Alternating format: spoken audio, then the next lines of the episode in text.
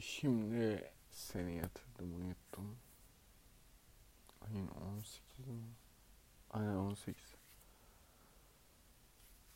Fotoğraf istediğim gibi işte, hatırlamazsan. Neyse. Uğraşım hala. Kaç kere yapma, olmuyor bir türlü, of. Neyse. Hediye sana verdiğinde büyük ihtimalle karşındayımdır. Sen bunu tam burada bana akıp gülüyorsundur. Mutlu mutlu dinliyorum, devamını çok merak ediyorum. Devamını ben de çok merak ediyorum. Ne yiyeceğim acaba? Bu senin doğum gününü ikinci kutlayışım. Ve geçen seneki aynı heyecan ya aynı tereddütle kutluyorum.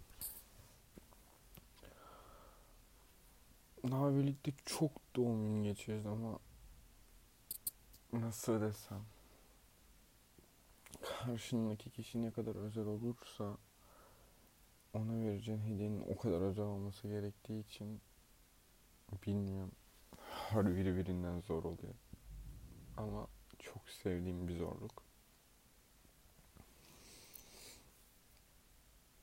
Fal bakmışsın, ayrılık çıkmışmış, ayrılmayalımmış. Nereye ayrılıyorsun?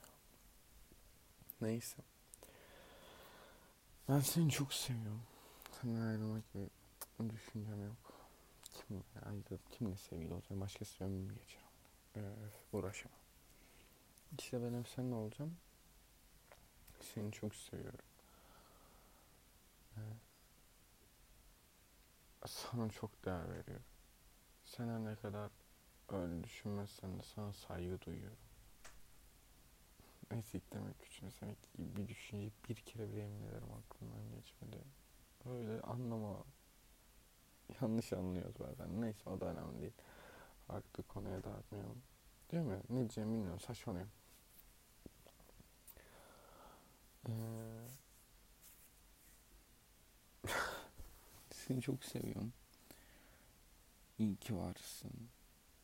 İyi ki benim sevgilimsin. İyi ki hayatıma girdin. Ben zaten bu podcast'te doğum gününe kadar birkaç tane falan da atmayı düşünüyorum.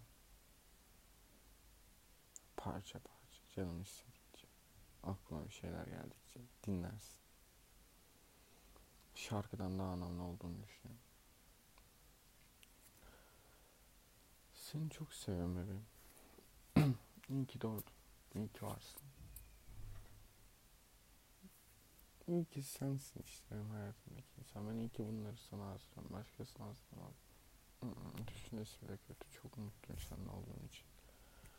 Seni her anlamda çok seviyorum.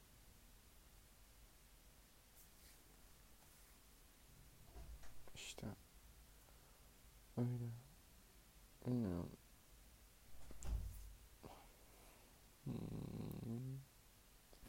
Çok seviyorum seni. Çok çok çok çok çok iyi. Koş sarıl, koş. Karşındayım, koş.